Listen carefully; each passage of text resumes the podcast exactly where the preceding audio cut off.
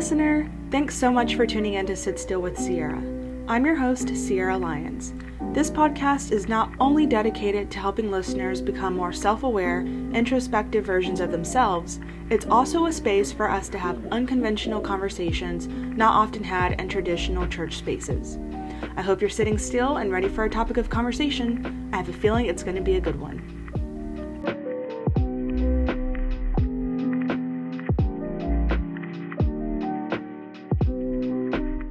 Hello, everyone, and welcome to Sit Still with Sierra, or welcome back if you've been here before. It has been a little bit of time since I last grabbed my microphone, last sat still with someone in a podcast setting. Um, it's kind of funny because I've been in DC um, this whole summer so far. As many of you know, I've been interning for NPR, National Public Radio. So my day, my days are constantly filled with other people and their podcasts, but I'm so happy that I can make time and sit still and and be back on the podcast. And i have a really really awesome guest today. We have a really great conversation one that is very very pertinent to um, the matters of the world and the matters of our nation currently and yeah, I'm just excited to be sitting back down. If you missed last episode, you can go back and listen to it wherever you're streaming. I sat still with Pastor Mylena Burns of All Nations Worship Assembly of Pensacola. We had a great conversation about can women have it all? Um, that stereotype, if you've ever heard that phrase. So you should definitely go back and give that a listen. But for today, let me introduce you all to Mrs. Regina Randall. She is awesome. Um, Miss Regina, you there? I am. I am. I am. How are you doing today? I'm fantastic. How are you? I'm great. Thank you so much for sitting still with me.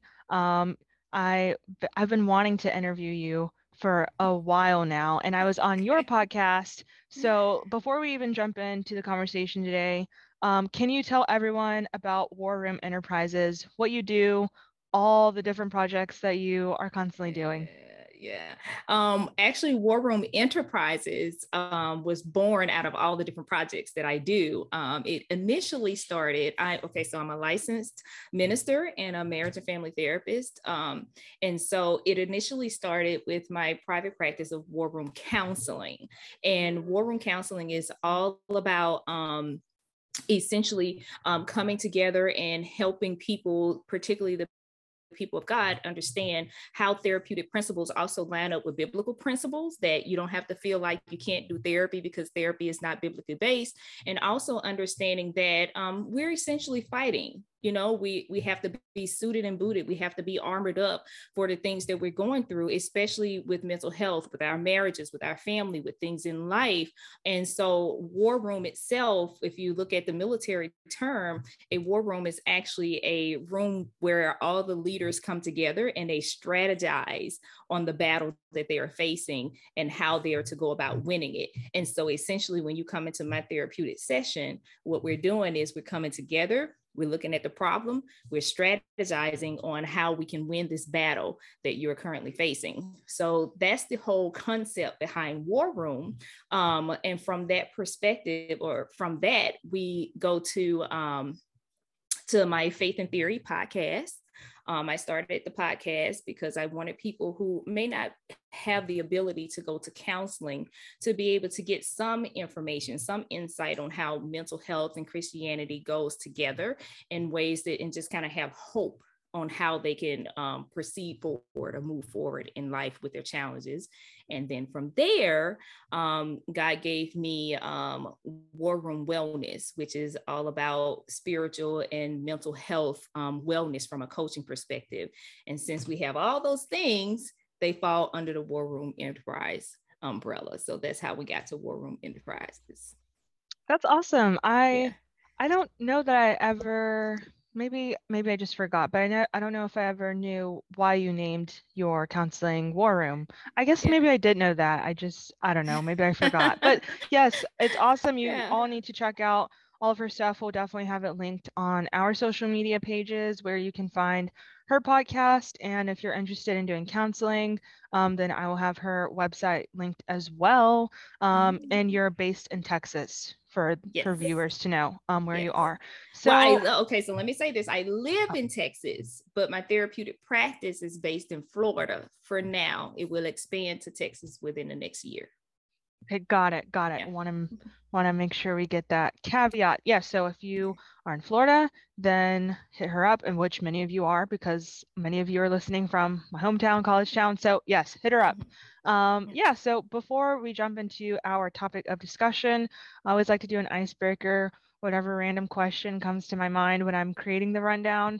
Um, and for mm-hmm. whatever reason, this time around, I wanted to know um, if you could see any artist, dead or alive, perform in concert, who would it be and why? Hmm. So when I think about artists, like from a music perspective, I think the person that I would like to see in concert is Andy. Right. It's something about um, the fact that because he kind of resonates when it comes to the Christian hip hop, as far as like I remember the time of my youth, and it's almost kind of like rebellion because most um, people are not accepting yet of Christian hip hop. The younger generation may be, but generations like my generation and above, they may not even know about it or be accepting about it. But he has powerful messages in um, his songs, and I just resonate with so much of what he says in all of his lyrics. Um, but another person that I would like to see in concert for lack of a better word, um, not an artist would be TD Jakes because he's always, I mean, when I listen to him, it's always wisdom. He's like a wealth of wisdom. And I can imagine just like sitting at his feet and listening to everything that he has to say and just soaking it up like a sponge. And so based on that, I guess you can kind of gather like the people that I like to be around or surround myself with are people who can give me some wisdom or impart like some level of truth. So for the artists themselves, it would be Andy Mineo. If I had to just sit down with anybody, it would TD Jakes.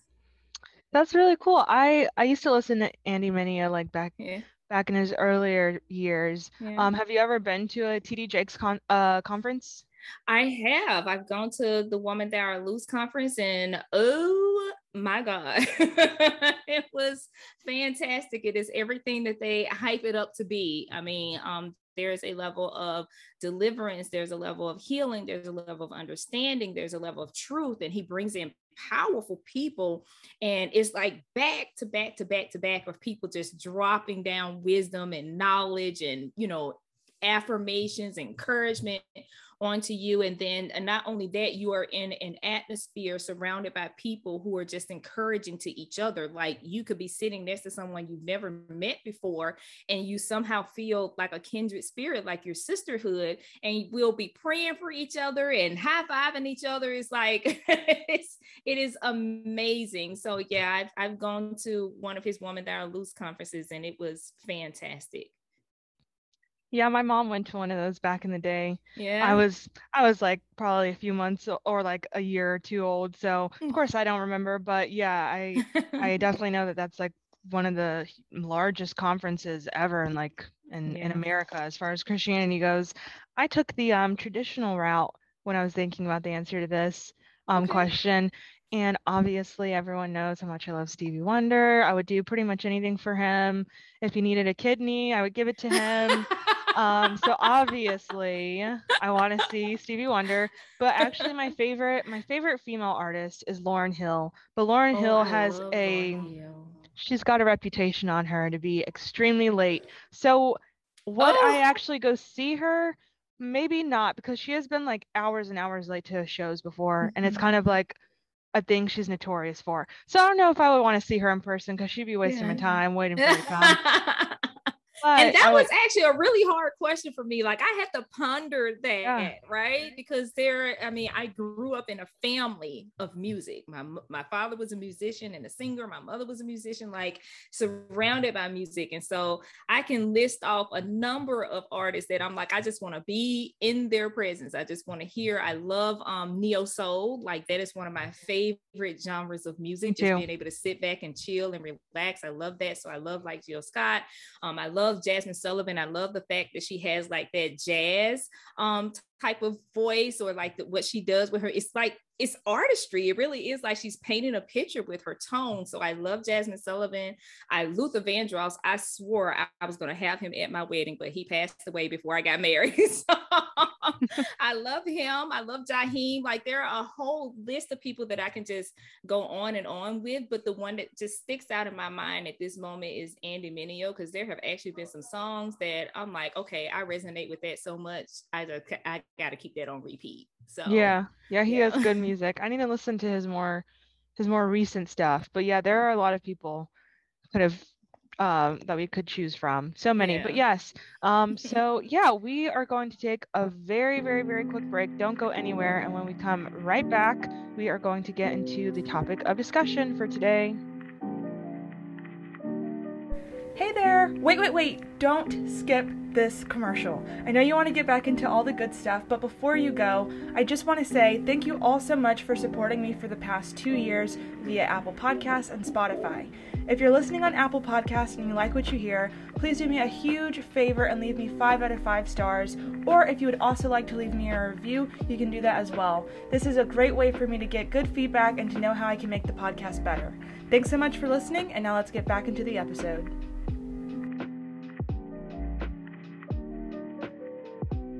Okay, welcome back. I am sitting still with Mrs. Regina Randall. She is the founder of War Room Enterprises. We will have all of her stuff linked at the end of, well, we will have it linked in our social media pages and we will have her actual social media pages at the end of the episode. She will plug where you can find her on Instagram, Facebook, all that good stuff. So we are we're covering a very broad topic today. So I'm going to try and make it as micro as possible because we could go on and on for days talking about this topic. Mm-hmm. But for the sake of time and for the sake of our listener retention, we are going to just, I just want to ask you first your personal experiences.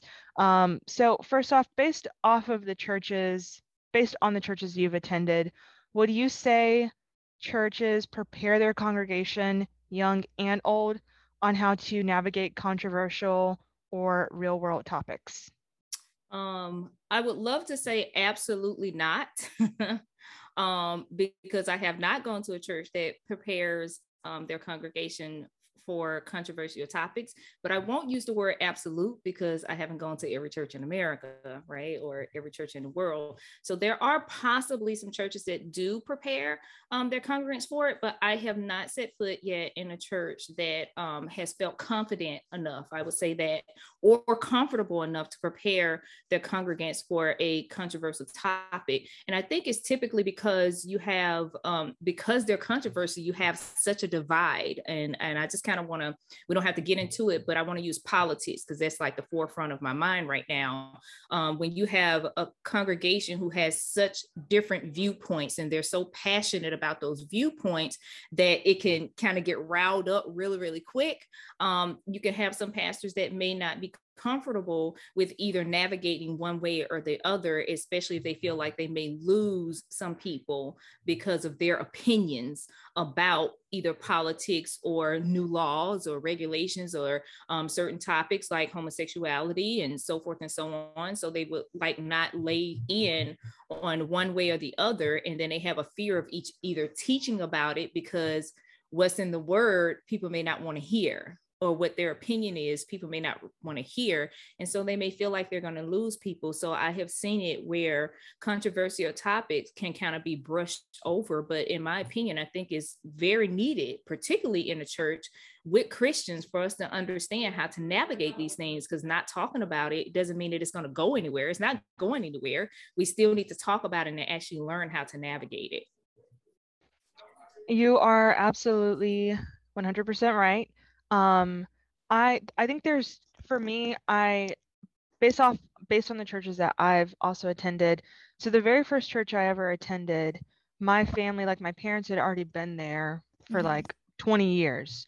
Um, and at that particular church, it was like whatever the pastor says goes. Like you better agree with what he says, you better get on right. board with what he believes, and you better align your beliefs according to his and how he interprets a particular scripture. I noticed that very young because I went there from like, you know, the time I was born till I was about 11. And even then, I noticed it that you had to agree with him. And if you didn't agree right. with him, it created a very argumentative environment. And mm-hmm. so there's two things that I really wish that churches would be more, American churches would be more okay with is one, not everything is binary the way that we we say it right. is. There right. is gray area. And so I think that if we were willing to accept that not everything is so black and white like we want it to be, I think that would create a much more stable environment to have these conversations. Absolutely. And then two, I think the second thing that would would be beneficial for churches is to realize like you said just because we don't talk about it doesn't mean it's going to go away um, i attended a private christian school that was also my church um, for a very long time and i i will never forget being in in middle school and we were getting to like the um, human reproduction section of the science textbook. Like it was always at the end of the textbook. And I remember being honestly excited to get to that chapter because we weren't talking about it at church. Don't talk about sex at home. So I was like, oh, perfect. We, we're going to talk about it at school. We're going to talk about mm-hmm. puberty and hormones and like all the things that my 11 12 year old body is going through and mm-hmm. i'll never mm-hmm. forget we finally get to the section and then my science teacher says that we're skipping it because she doesn't think that wow. it's a conversation for us to have at our private christian school that she would um, she was uncomfortable with having the conversation and she would just rather leave it up to our parents to talk to us about it and i'm thinking mm-hmm. do you how many how many parents are going to sit down with their child and have a conversation like have the sex talk with them Mm, not not very many, at least not in my circle of influence. So mm-hmm. it was re- really disheartening that it's like I couldn't talk about talk about it at home. I didn't have the conversation like the talk with my parents. I didn't have it at school because she skipped it, and then we were not talking about it at church other than just don't have sex. Like we weren't talking about all the other components of sexuality outside of just sex. So I just really mm-hmm. wish people wouldn't be afraid to have these conversations because like you said, it's not going anywhere just because we're not talking about it. And I mm-hmm. think that it leaves a lot of people afraid to then like go into their workplace or to go in school and have to have these conversations and they just don't know what to say. Um, and you right. actually mentioned you mentioned something about like for lack of better terms use the word politics which is actually what i want to ask you um, next because in my experience um, i've had a lot of church leaders encourage encourage their congregation to stay away from politics altogether. Um, did you ever have that experience? And do you believe that that's harmful? Um, that's a harmful perspective to instill to like be apolitical?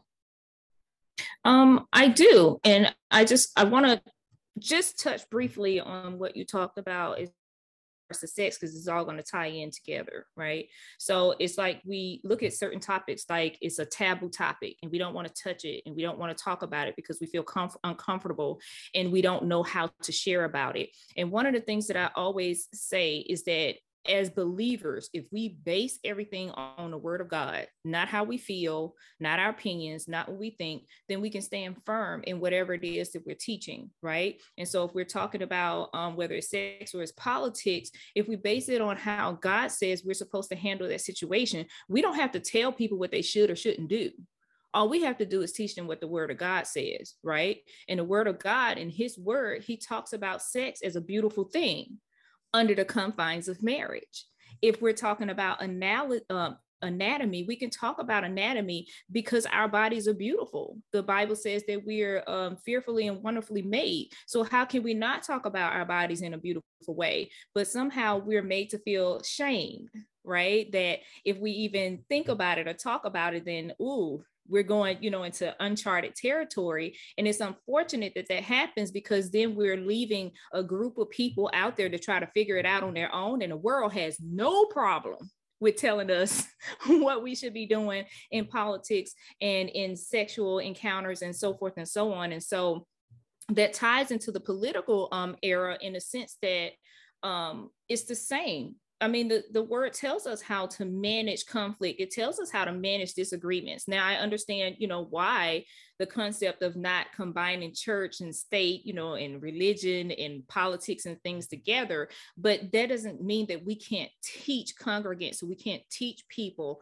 how to respond. Even if you don't want to talk about your political views, you can talk about how to agree to disagree you can talk about um, how to navigate the conflict between two parties that may not be agreeing with each other. We can talk about how to sit down and actually have a conversation, whether we agree with each other or not, based on things that we're experiencing. We can talk about compassion, that's in the Bible. So whether you agree with my plight or you agree with the things that I'm going through, you can still have compassion for what it is that I'm experiencing and understand it. You don't have to agree with it, but still to understand it. And so I do think it's damaging when we're in a church and we're not teaching people how to navigate these controversial topics, not so much as me having to give you a stern opinion about it, but at least to teach you how to process through those things and how to have conversations, intelligent, healthy conversations around those particular topics. Yeah, something that I was just talking about recently with one of my sisters is I was saying I wish that um in American churches, we would encourage leaders or pastors would encourage their congregation to think for themselves more. I think so many times people are waiting on their pastor to give them a very specific take on a very specific scenario to then frame their own opinion. And my thing is is right. if we're all adults and the same God that's inside of your pastor is inside of you, why do you have to wait for your pastor to to feed you what you should believe. You you should you should as an adult, it should be encouraged from your pastor, from your leaders. It should be encouraged that you think for yourself, that you read your Bible for yourself, that you ask questions yourself like I just don't it just really makes me frustrated when I think mm-hmm. about the way that so many people just refuse to to even think what they believe because their pastor hasn't covered it yet or hasn't told them what to think. I've seen that happen so many times um, among Christians, and, and they're genuinely confused. They're like, I don't know what to do. I don't know what to think about this current this crisis. And we're about to talk about one of those major national news stories that has taken place recently. But it's like so many people just feel like stuck in fear because they're just waiting on someone to tell them what to think. And I just right. wish that it was more to, emphasized yeah and we have to take into consideration that they're doing what they're taught right? Um so and you mentioned this when you first started you're in a church environment and they tell you the pastors are all knowing right? And essentially the way that they're functioning is the way that they functioned in the old testament. Like you got to go to the priest because the priest has a closer relationship to god than you and you tell them all your problems they're supposed to pray with you and they're going to help you through things. And so you give them this all this power that it wasn't essentially meant for them to have. We honor their position. We honor the fact that this is a man or woman of God who is God has placed in a position to lead us, but we have our own relationship with God. We have our own understanding. We read, study to show that self approval, workman that need not be ashamed, rightly dividing the word of God. We do that for ourselves and we have our own relationship with God. That was the whole purpose of Jesus Christ coming down. And so when we see people who have a unhealthy um, dependency, because it, it essentially it's a codependency relationship that's been created in a church. And so when we have people who have this level of dependency on the pastor to give them all the answers, it's just something that they've been taught. And so the same as we have to do with every other controversial topic, that is also a controversial topic where we have to um, teach people to really be able to think and stand on their own apart from what the pastor is telling them. A scripture that that backs that up is is when we, when they talking, I think it's in Corinthians, they talk about how the people, the Bereans, they were taught right? And even though they agreed and they understand and they resonated with what the uh, apostles had told them, they went home and studied for themselves. They still went and studied. That's scripturally based. So I can agree with what the pastor says, but it's still my responsibility to go home and study and have that relationship with God for myself. And so, again, what we see in the church where we're putting wholeheartedly all our dependency on the pastor and what he says about a topic, that's just learned behavior that we have to kind of break out of. For sure. I absolutely agree um, that we have to unlearn that behavior and it, it can seem overwhelming of like where do we even begin to unlearn this? Because it's so rooted in american christianity.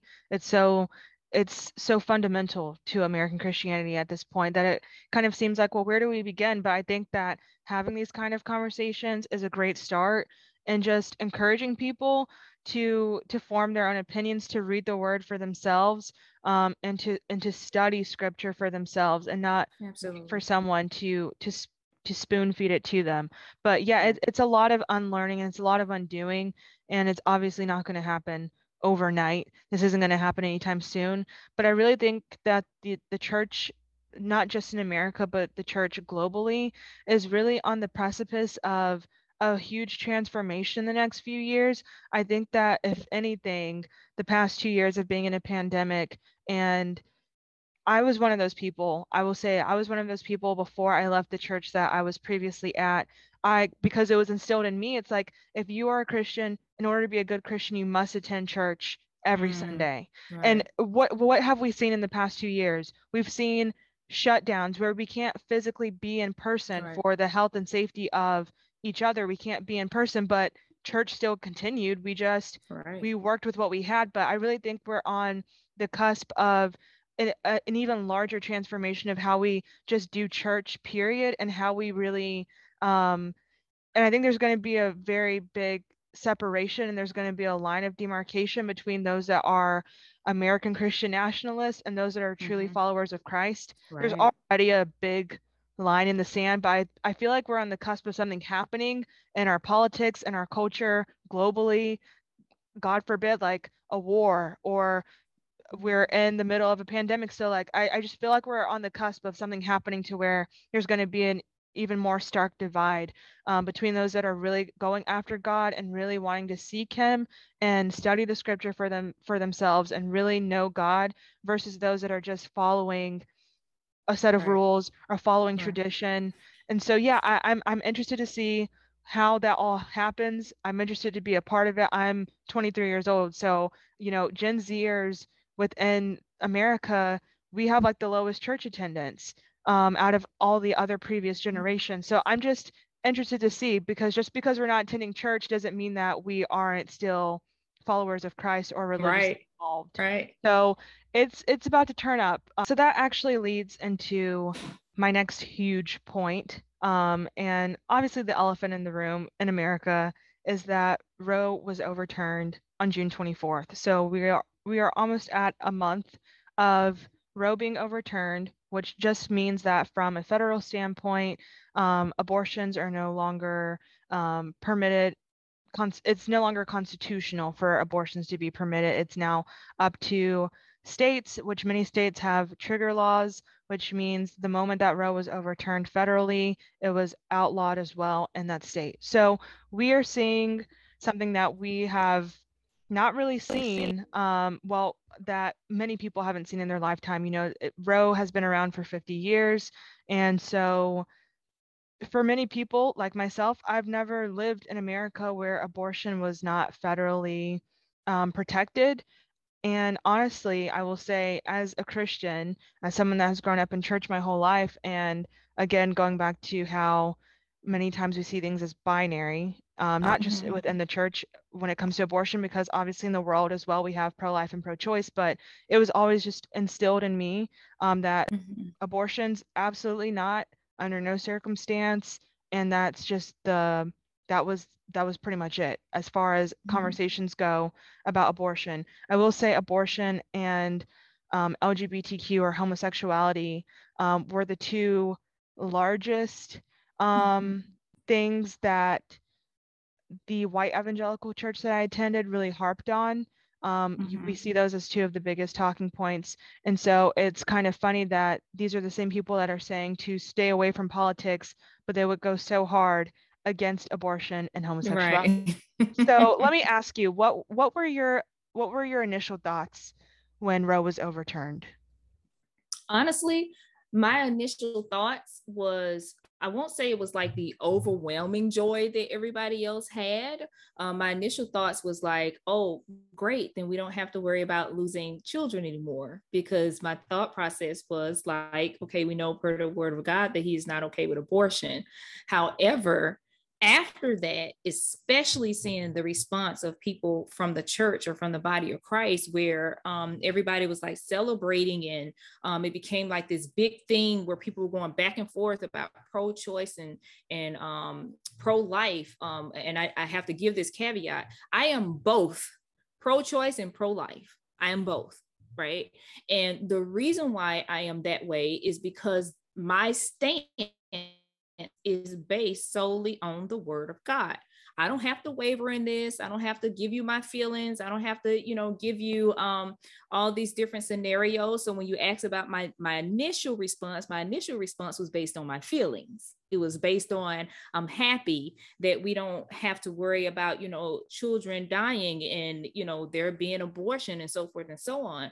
But as I, you know, allow the the lord really to minister to me like what is the right way to really respond to this? The truth of the matter is i can be pro-life and i can disagree with abortion which i do but i'm also pro-choice and i'm pro-choice based on god himself giving us choice. That is my opinion on the matter. So if god all the way back in genesis who we know we as christians we believe that he is sovereign he can do whatever he wants to do even though he put that tree there, he could have very well said, don't touch it and put a barrier around it and never gave anybody the opportunity to go eat of that fruit. However, he gave his instructions and he allowed man to make his choice. He gave his instruct- instructions and he allowed man to choose whether or not he was going to do what God had commanded or whether or not he wasn't. And so, if that is how God navigated it, why would I navigate it differently? If God gives us the instruction that this is not something that I'm okay with, that I do not, you know, condone abortion or I do not condone taking a life, but he still gives us choice, then why would I take somebody else's choice away? And so that was kind of my response to um Roe versus Wade. Yes, I'm I'm I'm in agreement that I don't agree with abortion. Let me say under certain circumstances because I know that there are different type of things that can happen in a person's life that gives me a level of compassion and understanding why they will make that choice. But though I don't agree with it, I do agree with the fact that God has given us choice and it's not my responsibility to take people's choices away. Got it. It's it's funny that you um you know, you were saying that you weren't the same level of other Christians that were like parading and rejoicing at the news. And I am in a totally different place. Um, I am neither pro life or pro choice. I don't fit into the binary of either. And I was actually very upset when it was overturned and I saw people rejoicing because, from a journalist standpoint, I've been following. Um, obviously, it, it when the draft was leaked over a month before Roe was actually overturned.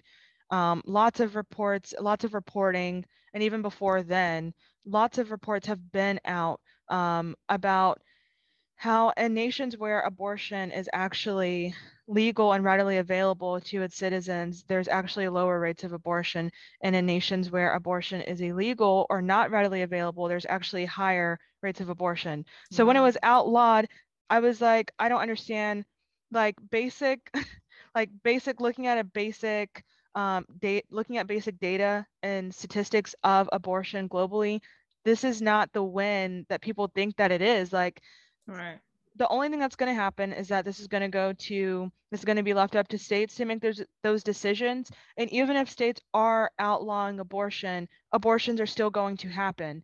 They're going to happen very dangerously. They're going to happen right. under the table. they're going to happen in unsafe in unsafe ways. And then on to compound the abortion then you're also going to have mothers who are also risking their life and losing their life because they're having unsafe um, abortion. So to me, I am holistically, I am holistically for the sanctity of life.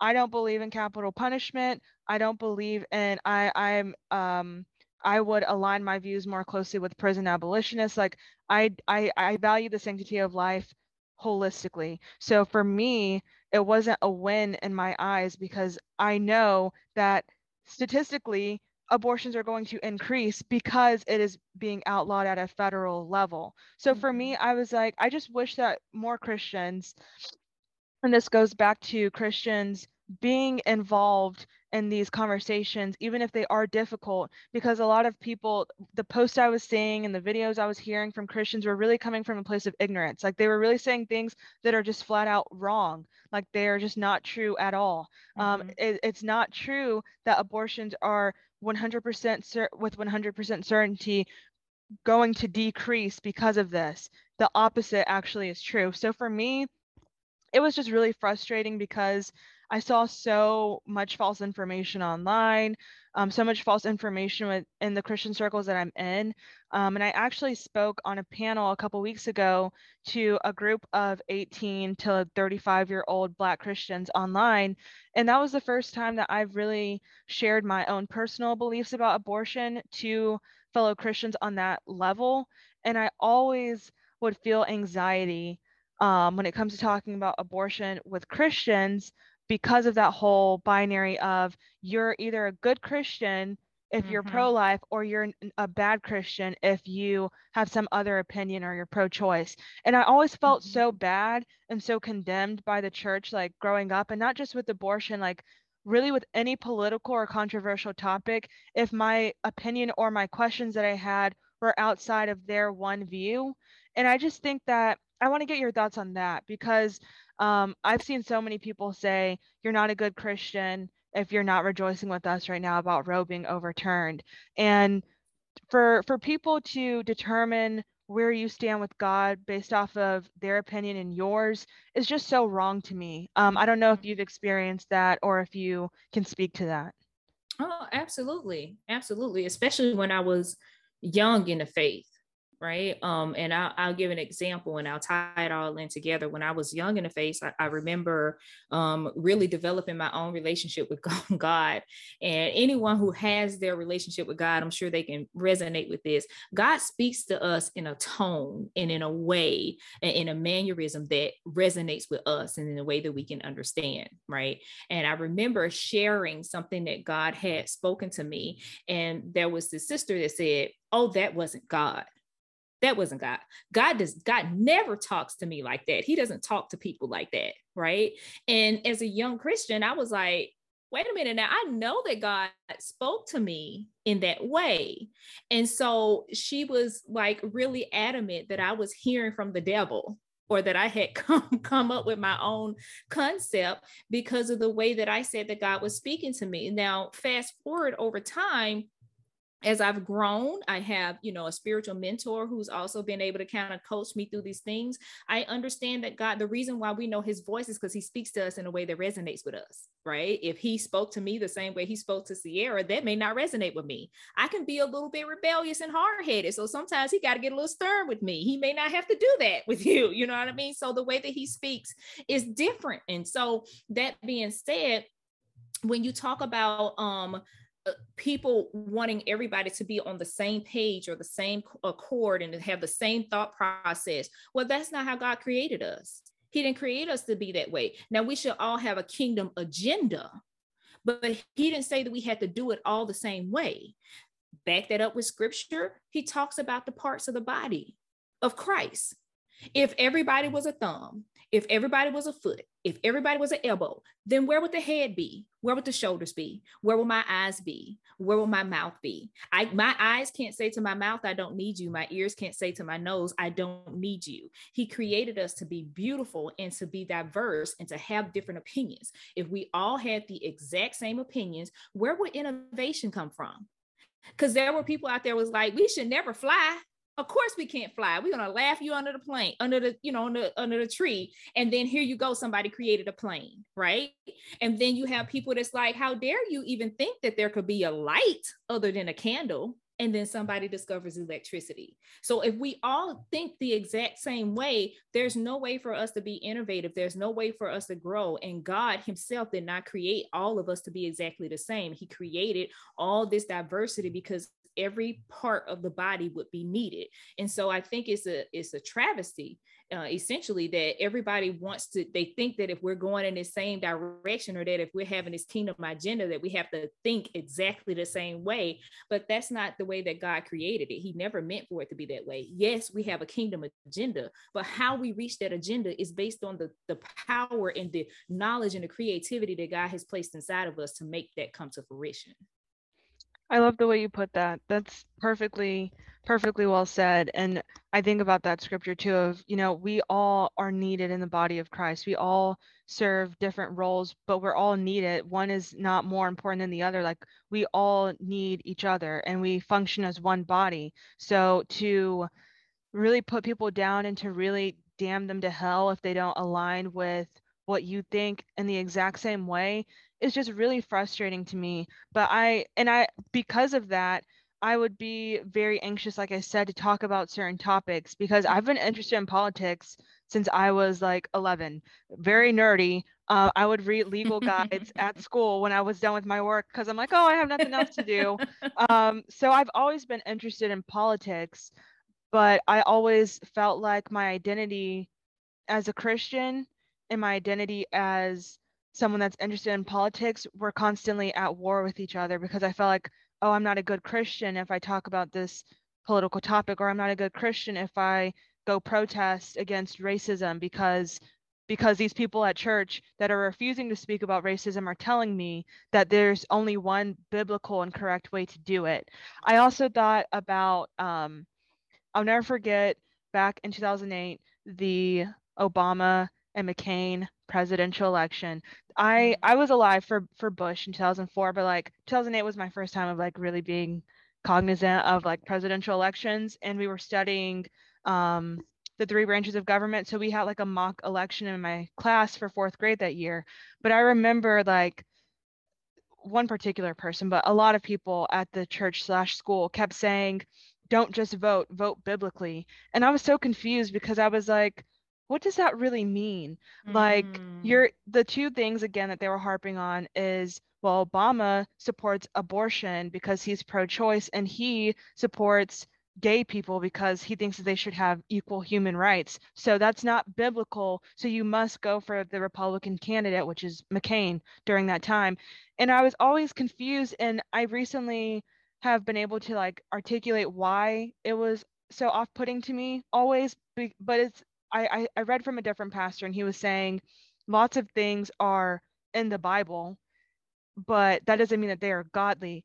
There's sexual assault in the Bible. Right. There is robbery in the Bible. There is mass genocide. Just because something is biblical, just because it's mentioned in the Bible, doesn't mean that it's necessarily godly. So they were taking these couple scriptures out of mm-hmm. context and running with it and saying this must be what God wants because it's biblical. And I was like, you know, after that all clicked for me and I saw how things are being taken out of context so badly, a lot of my anxiety subsided um, over the past month or so. A lot of my anxiety to like speak and share my opinion because I'm like, first off, what hell can they put me in if I disagree with them? First off, right? Like, what hell can they put me in? And two, these are people that are just speaking from a place of like of ignorance like they don't really know what they're talking about and that's not that's not me thinking i'm better than them because i read politics and things like that it's just no they're they're not coming from a factual place so i don't understand why i'm i'm letting their opinions make me so anxious into being quiet and that's what mm-hmm. i want to ask you because you are a you are a christian therapist so have you had to deal with christians that feel anxious or unprepared on how to have controversial conversations? Um, and if so, what advice would you give to them? Absolutely, absolutely. Um, one of the things that I would say that kind of ties into that is when the Bible tells us that people are destroyed by lack of knowledge, right?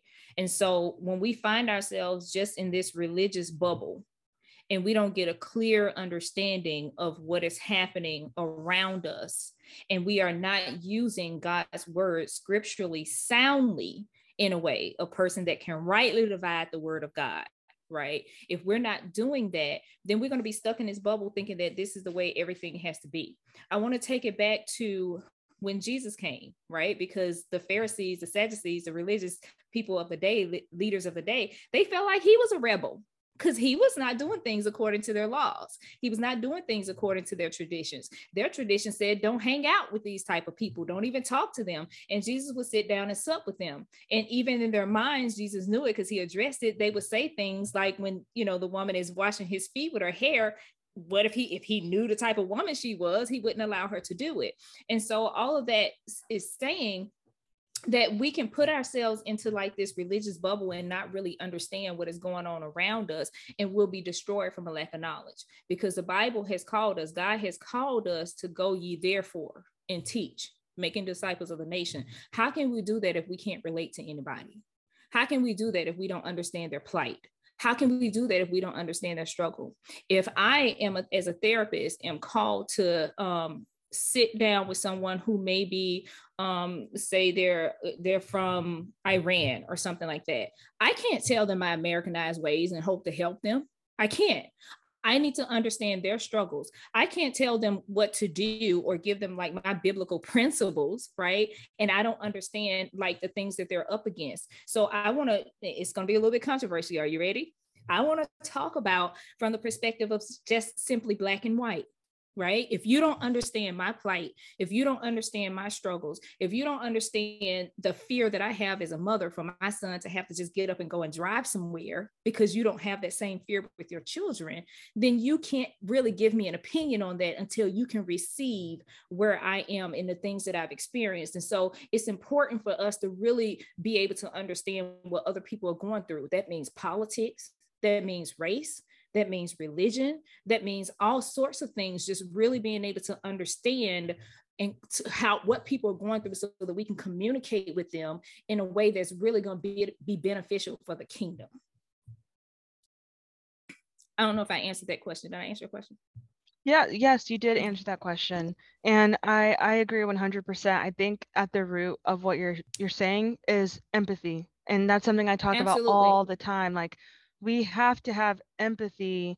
Um, I think of the scripture, be kind to one another, tenderhearted, forgiving one another.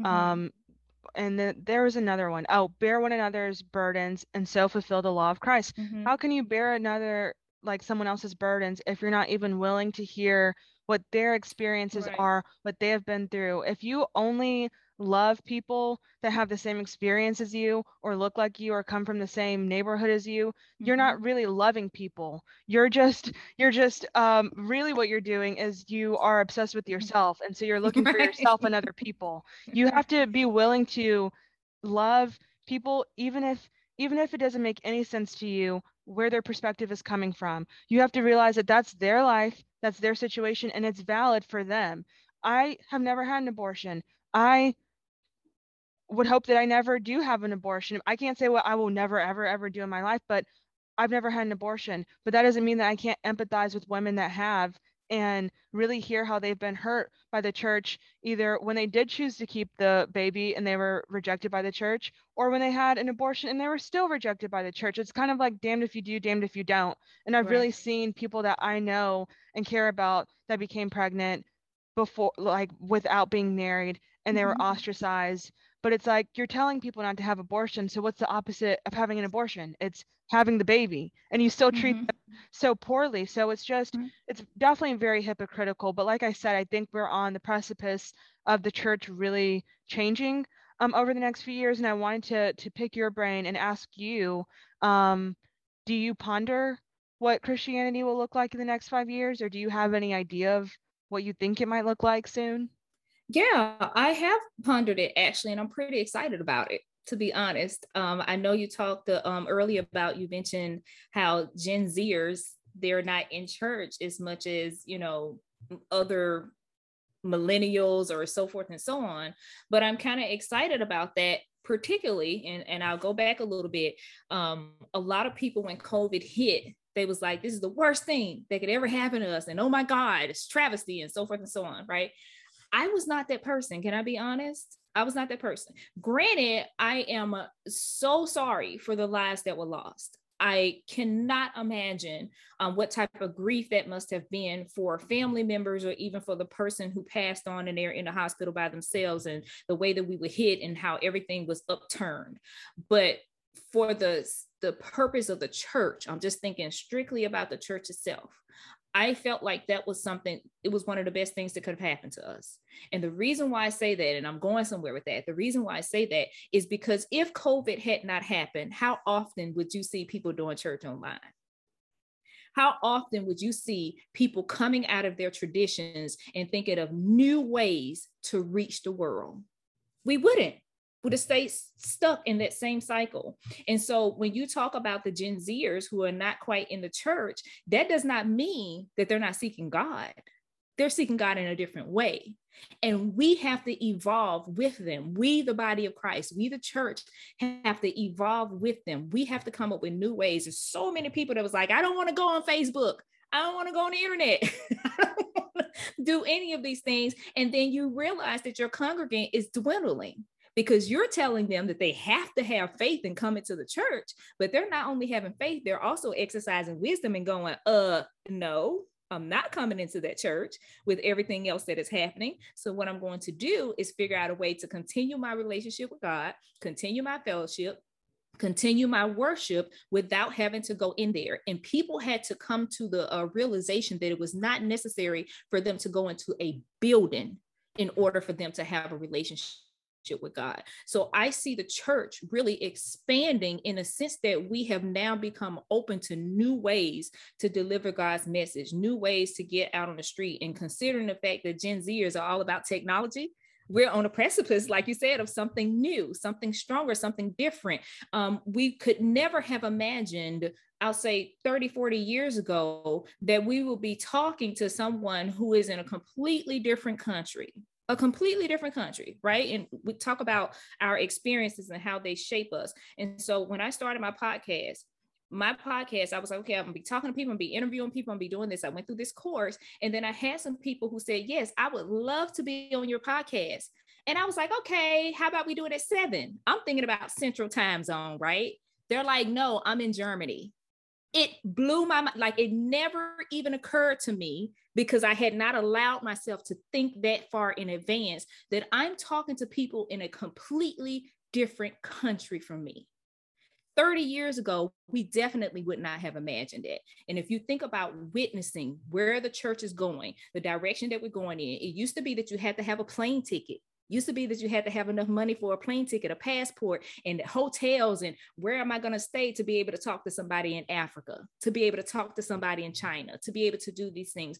We don't have to have that anymore. With the age of technology, we can talk to people around the world, and the church can be so much bigger than just this building that we have to pay a mortgage on right? That this building that we have to bring people in to say, this is how we worship. The other aspect of that is that I think um, with the way that the church is going, it's taken away a lot of the um, what's the word that I'm looking for? It's taken away a lot of the worry or the concern about actually having a church building. So when you have a church building, you got to think about mortgage being paid, you got to think about lights being paid. You got to think about getting butts in the seat. Now, granted, that may not be at the forefront of their mind. I'm not saying that every pastor is just trying to get money. That may not be at the forefront of their mind. But God forbid we don't have enough people that's bringing in a level of income where we can sustain this church building then we got to shut down, right? And so not only am I delivering the word to you, not only am I worried about making sure that I am giving you guys word in a, a way that's going to be tra- um, that's going to change your life. I also have to worry about it's only three people in here and we got a two thousand dollar mortgage we don't have to worry about that anymore because if we choose that we don't want to go into this church building, you can still have church from the, the confines of your own home.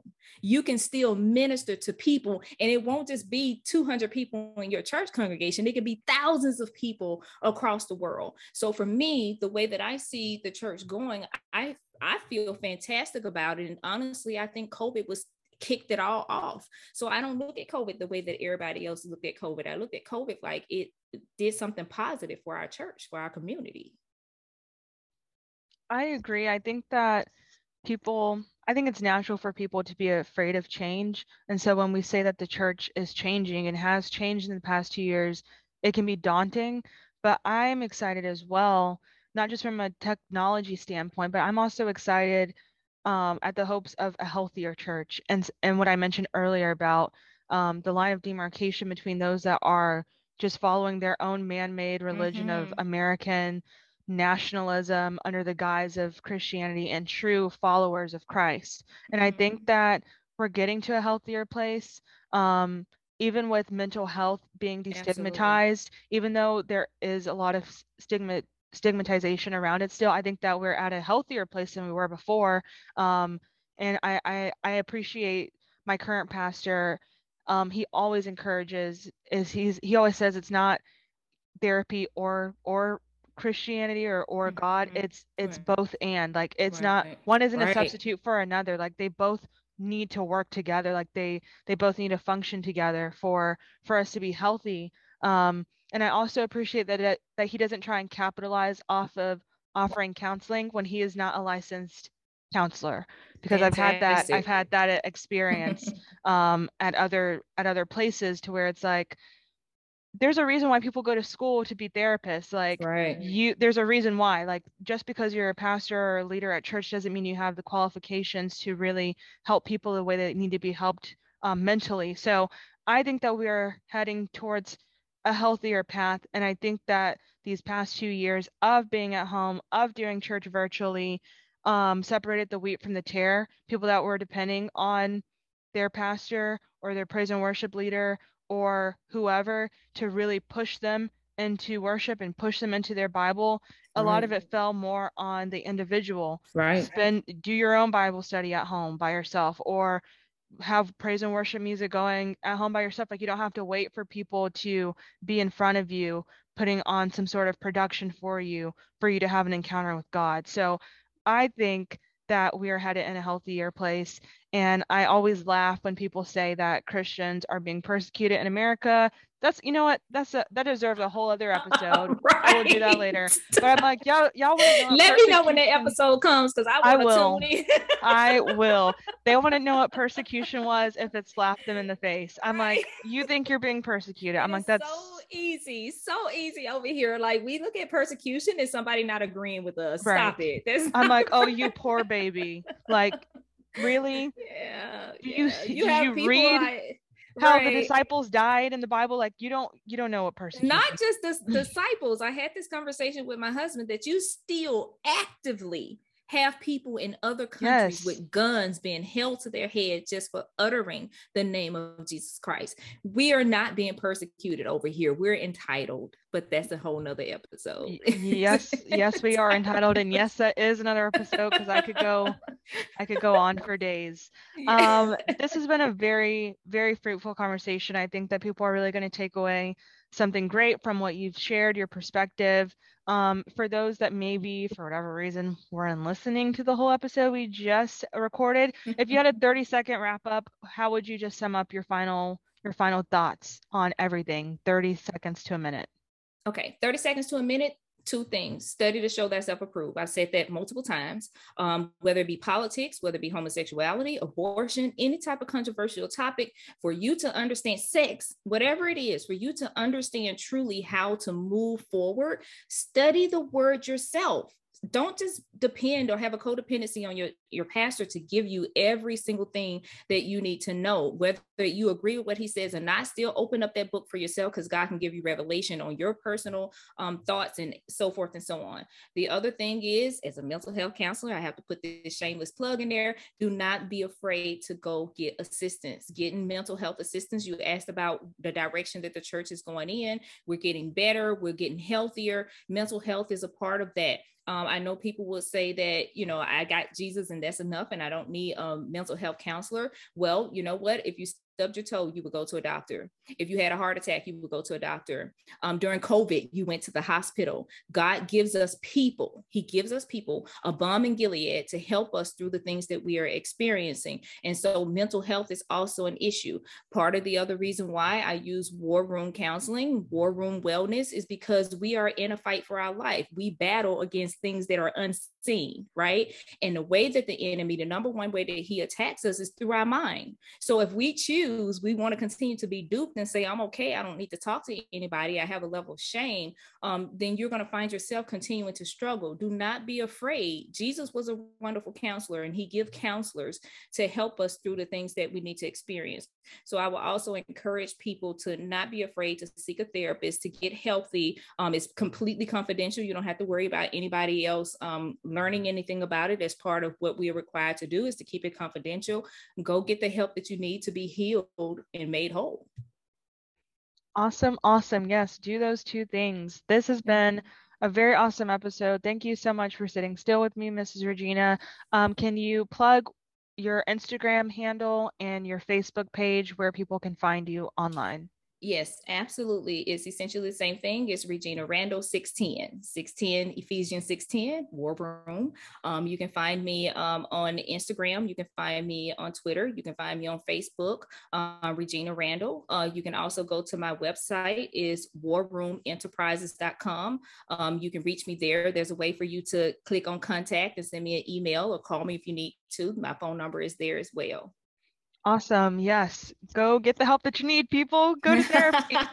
Ah, I love therapy. Thank you all so much for listening to this episode. I will definitely be continuing the series that I think I will call The State of the Church as we continue to talk about these controversial topics and just the overall health of the American church. Thank you all so much for listening, and I will talk to you soon. Bye.